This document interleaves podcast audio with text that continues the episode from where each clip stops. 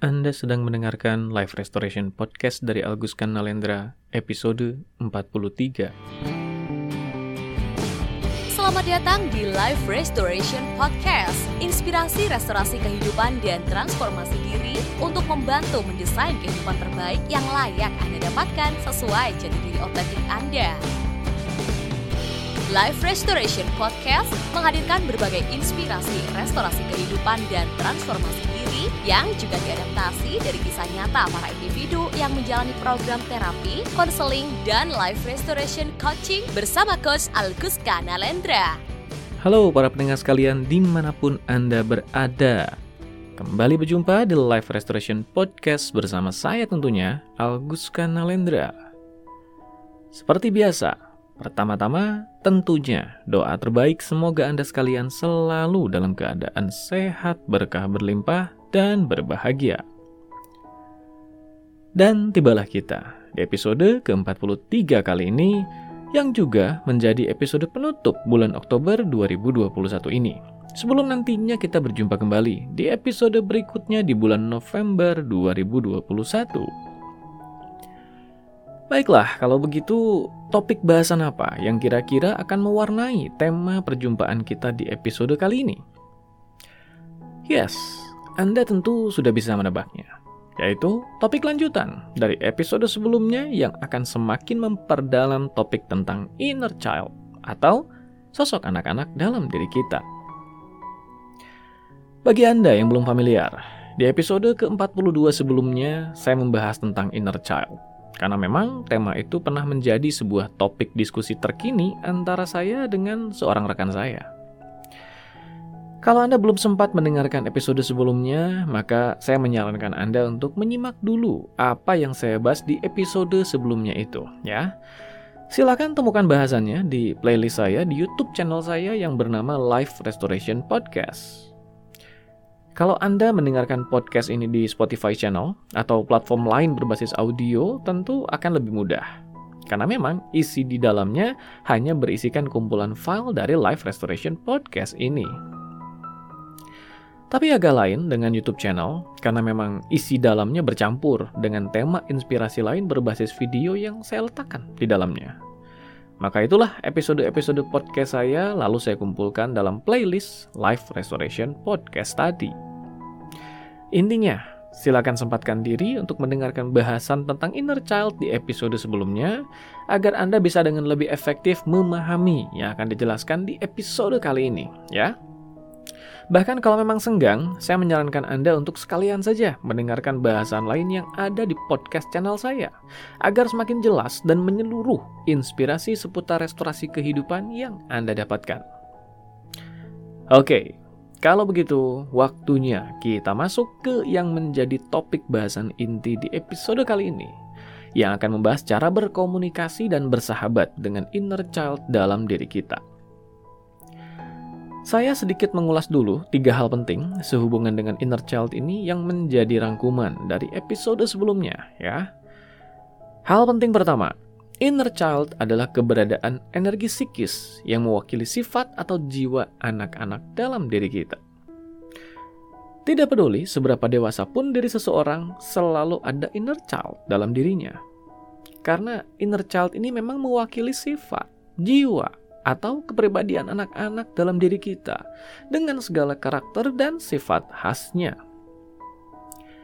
Hal penting kedua, inner child tersimpan di pikiran bawah sadar yaitu sistem atau level kesadaran dalam diri kita yang tidak kita sadari, tapi ia mengendalikan 90% hidup kita.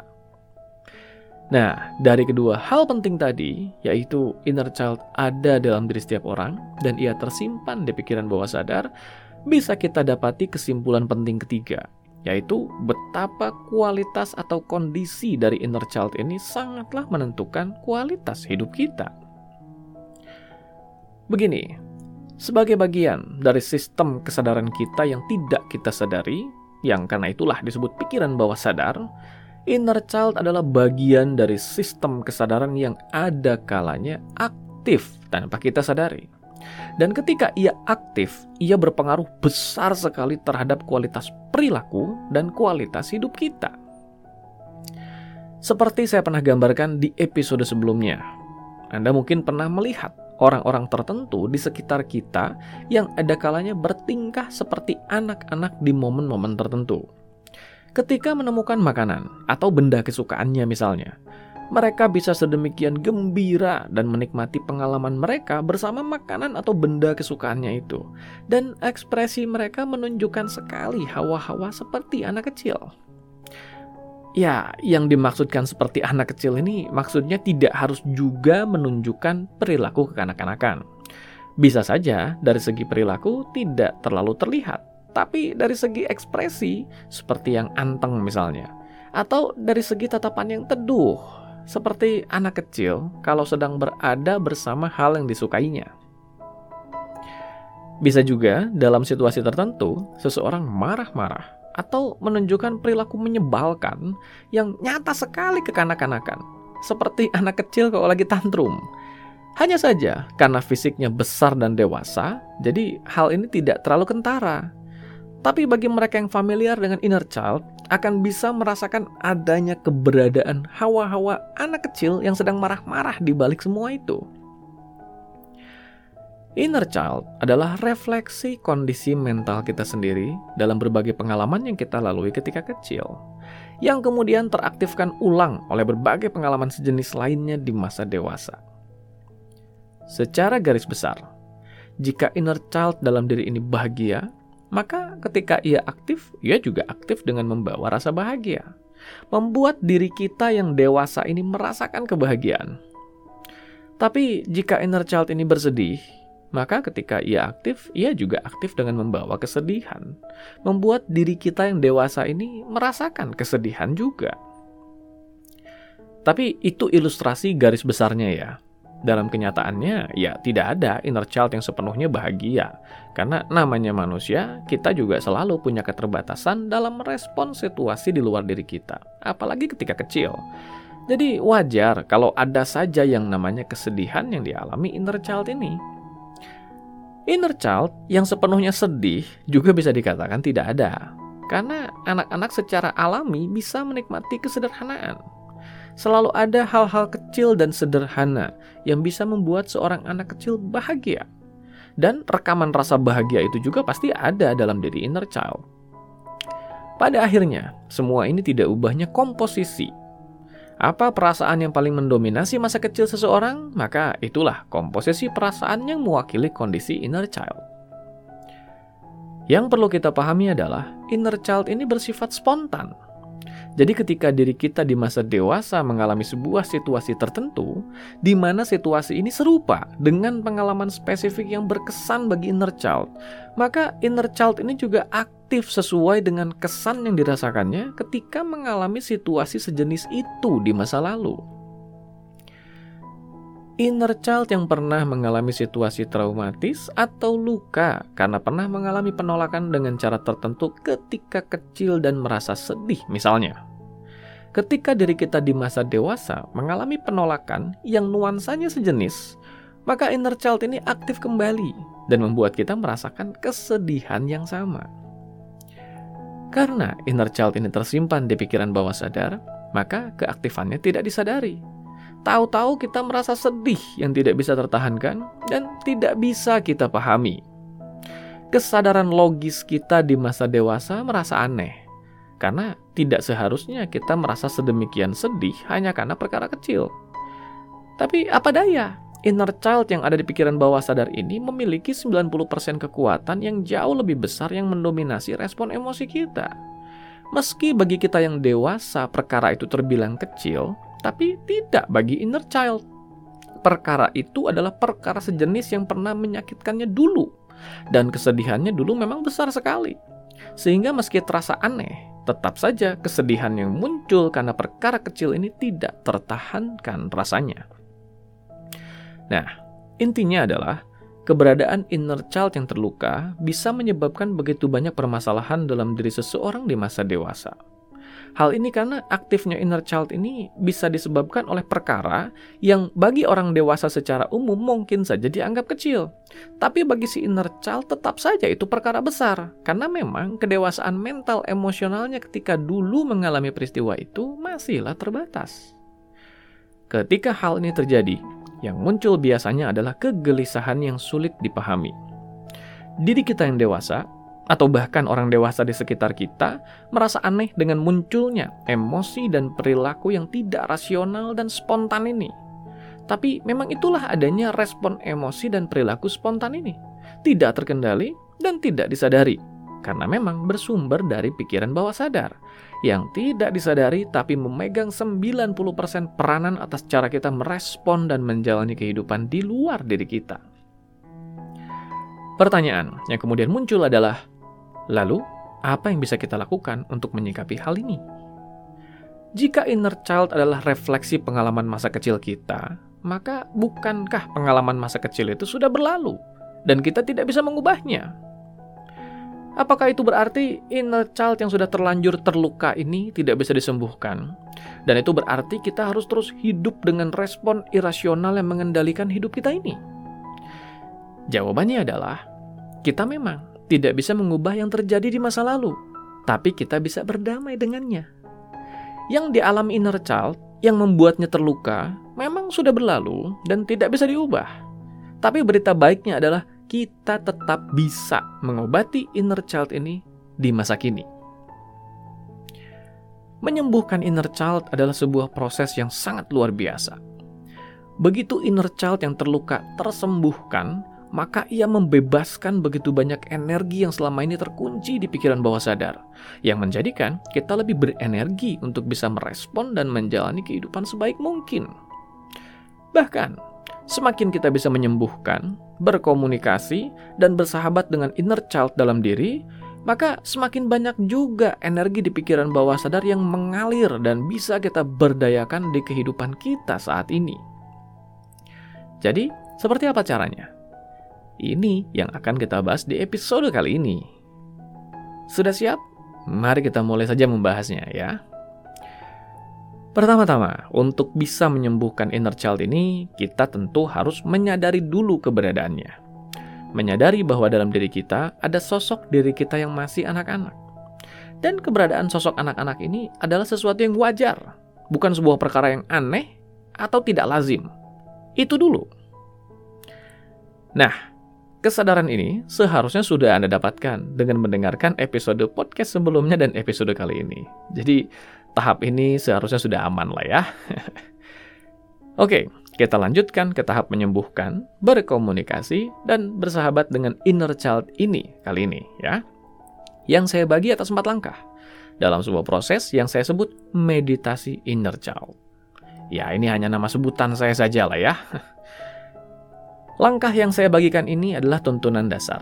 Jadi tujuannya adalah untuk Anda gunakan dalam pengembangan diri. Bukan untuk menangani inner child dengan luka spesifik, seperti trauma atau luka batin spesifik, ya. Yang itu agak lain bahasannya dan akan berhubungan dengan teknik terapi khusus. Mari kita mulai dengan langkah pertama, yaitu menemui atau memunculkan inner child. Untuk bisa melakukan ini, Anda perlu menyiapkan diri seperti halnya akan bermeditasi atau beribadah. Artinya, siapkan waktu dan tempat yang memang memadai untuk menjalaninya dengan tenang, tidak terganggu oleh suatu hal apa pun, dan Anda bisa merasa aman dan nyaman untuk melakukannya. Posisikan diri Anda duduk rileks. Boleh bersila di lantai atau di kursi, tidak masalah, yang mana pun. Boleh juga seperti setengah berbaring. Intinya posisi yang rileks, tapi tidak sembarangan juga. Tetap jaga posisi yang sakral kalau kita sendiri tidak menghormati prosesnya, ya sama saja dengan kita tidak menghormati diri kita sendiri. Kalau Anda punya pose khas dalam bermeditasi yang Anda sukai, boleh juga pakai pose ini. Lakukan proses ini sambil memejamkan mata agar lebih fokus. Di situasi dan postur yang sudah aman, nyaman, dan rileks ini, tenangkan diri. Rileks dan nyaman. Niatkan dalam hati bahwa Anda ingin menemui inner child dalam diri Anda. Niat ini Anda tujukan ke diri sendiri dulu, untuk memusatkan energi psikis Anda dalam prosesnya. Berikutnya, baru kita mulai menyatakan maksud untuk menemui inner child ini, yaitu dengan berkata dalam hati yang ditujukan untuk inner child dalam diri kita bahwa kita ingin menemuinya. Sedikit panduan yang saya sering bagikan adalah nyatakan dengan penuh rasa kasih. Lalu gunakan susunan kalimat yang berisikan maaf, terima kasih, dan komitmen mengasihi ketika menunjukkan kalimat ingin menemui inner child ini. Misalnya seperti ini.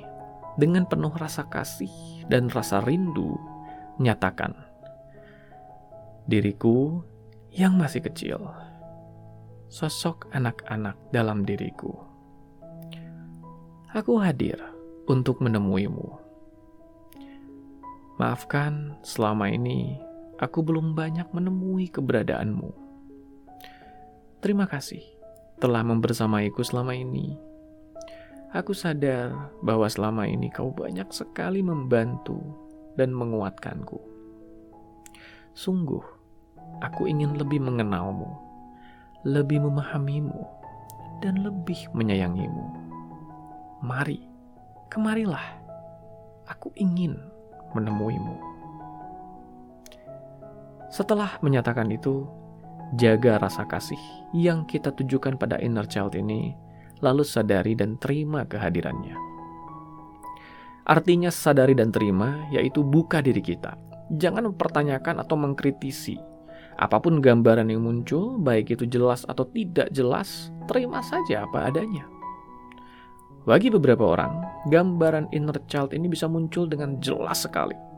Tapi bagi orang lainnya bisa saja gambarannya tidak terlalu jelas. Semua itu tidak terlalu penting. Yang penting adalah secara rasa anda bisa merasai bahwa inner child ini hadir menemui Anda. Ada sebuah sensasi yang sulit untuk digambarkan. Anda tahu bahwa energi dari inner child ini sudah aktif dalam sistem kesadaran Anda. Rilekskan diri Anda dan pelan-pelan sadari saja keberadaan inner child ini. Seperti apa ia terlihat? Ia terlihat seperti Anda di usia berapa? Seperti apa baju yang dikenakannya? ia seperti sedang berada di mana, dan berbagai detail lainnya, termasuk ekspresinya. Berikutnya, kita masuk ke langkah kedua, yaitu mulai berkomunikasi dengan inner child.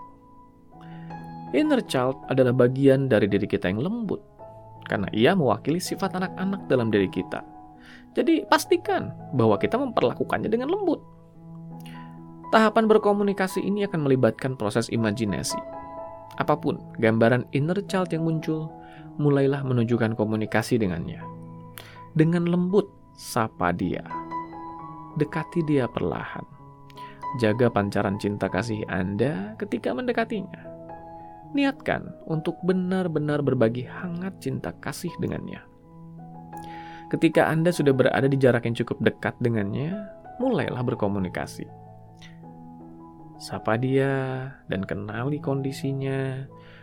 Berbicaralah dalam hati atau berbisik lembut, seperti menunjukkan semua kalimat itu padanya. Lalu dengan intuisi Anda, dengarkan seperti apa respon balasan yang Anda dengar dalam hati Anda. Anda bisa berkomunikasi apa pun dengan inner child ini. Tapi yang terpenting adalah jangan mengkritisi Jangan berniat untuk menasehati atau ingin mengajak ngobrol perkara yang rumit. Namanya juga anak kecil yang lembut, ya berbicaralah sewajarnya sesuai kemampuannya di usia kecil ini. Yang terpenting adalah inner child bisa merasakan pancaran energi cinta kasih yang Anda tujukan padanya. Bahkan, hanya berkomunikasi ringan yang menyapa pun sah-sah saja tahapan komunikasi penuh cinta kasih ini saja sudah akan menyambungkan dan menyelaraskan sistem energi di pikiran sadar dan pikiran bawah sadar Anda kok. Mari kita lanjutkan ke tahap ketiga, yaitu penuhi kebutuhan inner child ini. Untuk bisa melakukannya, Anda perlu memahami kondisi kemunculan dari inner child ini terlebih dahulu. Kita tidak tahu inner child yang muncul saat itu adalah inner child yang bagaimana dan kita memang tidak bisa memprediksinya. Yang jelas seperti apa pun yang muncul, maka itulah yang kita penuhi kondisinya. Jika inner child yang muncul hadir dalam kondisi yang baik-baik saja, seperti ceria dan bahkan ingin bermain, maka berikan saja itu. Bermainlah dengannya dengan penuh cinta kasih. Jika inner child yang muncul hanya ingin ditemani, hanya ingin duduk di pangku, maka itulah yang kita berikan. Pangku dan peluk dia dengan penuh cinta kasih. Agak lain, kalau ternyata inner child yang muncul seperti bersedih atau membawa emosi tertentu. Di sini Anda bisa meluangkan waktu untuk ada untuknya, memberikan dukungan atau perhatian yang diperlukannya. Anda boleh bertanya apa yang ia alami, apa yang ia rasakan. Tunjukkan perhatian bahwa Anda ingin memahaminya dan akan ada untuknya. Setelah ia mengisahkan semua itu, nyatakan dukungan Anda padanya. Anda boleh memeluknya, menghiburnya, atau apa pun itu. Yang jelas, berikan energi cinta kasih Anda padanya. Lakukan itu sampai inner child ini merasa lebih ringan, sampai ia bisa tersenyum kembali, dan Anda bisa mengajaknya main atau sekedar menemaninya. Selesai penuhi kebutuhan inner child, berikutnya kita masuk ke langkah keempat dan terakhir, yaitu tutup prosesnya dengan cinta kasih dan dukungan atau pujian. Lalu nyatakan bahwa kita akan lebih sering menemuinya. Anda bisa melakukan proses ini sambil memeluknya dan menyatakan semua kalimat pujian itu sambil memeluknya hangat. Nyatakan bahwa Anda akan lebih sering menemuinya. Sudah? Sudah ya prosesnya. Tenangkan diri Anda dan buka mata. Berdoa, bersyukurlah atas perjumpaan Anda dengan inner child ini. Nah, nantinya, ya sesuai janji Anda tadi, lebih seringlah menemui inner child ini luangkan waktu untuk melakukan keempat hal tadi sering-sering. Bisa setiap malam sebelum tidur, atau beberapa malam sekali. Yang penting lebih sering temuilah inner child Anda ini. Inner child bisa muncul dalam wujud dan ekspresi yang berbeda dalam setiap perjumpaan dan kemunculannya. Tidak jadi masalah. Yang penting Anda selalu melakukan keempat langkah tadi, yaitu menemui, berkomunikasi, memenuhi kebutuhan, dan menyatakan kesediaan untuk lebih bersahabat dengannya. Inner child tidak pernah meminta perkara yang rumit pada kita. Mereka adalah jiwa yang polos dalam diri kita. Sekedar ditemui dan ditemani, seperti di empat langkah tadi saja, sudah akan membuat mereka bahagia dan membuka dirinya. Begitu juga Anda, tidak perlu meminta apa pun pada inner child ini, karena mereka memang bukan tempat untuk kita meminta-minta. Anda cukup bersahabat dengan inner child ini, maka mereka akan memberikan dukungan sendiri dalam bentuk energi psikis yang besar dari pikiran bawah sadar. Selebihnya, Anda bisa mempergunakan energi psikis dukungan mereka itu untuk apa pun keperluan Anda di masa kini. Tapi intinya tidak perlu berharap-haraplah. Cukup fokus saja pada memberikan cinta kasih pada inner child Anda, pada diri Anda. Selebihnya, izinkan saja keajaiban terjadi dengan sendirinya dalam hidup Anda. Nah, Itulah bahasan tentang cara menyembuhkan dan bersahabat dengan inner child. Sampai jumpa di episode berikutnya. Dapatkan lebih banyak inspirasi restorasi kehidupan dan transformasi diri dengan ikuti Instagram @alkuska dan YouTube channel Alkuska Nalendra. Kunjungi juga website www.alkuska.com untuk temukan lebih banyak informasi menarik lainnya, termasuk untuk memesan layanan profesional bersama Coach Alkuska Nalendra untuk membantu mendesain kehidupan terbaik yang layak Anda dapatkan sesuai jati diri otentik Anda.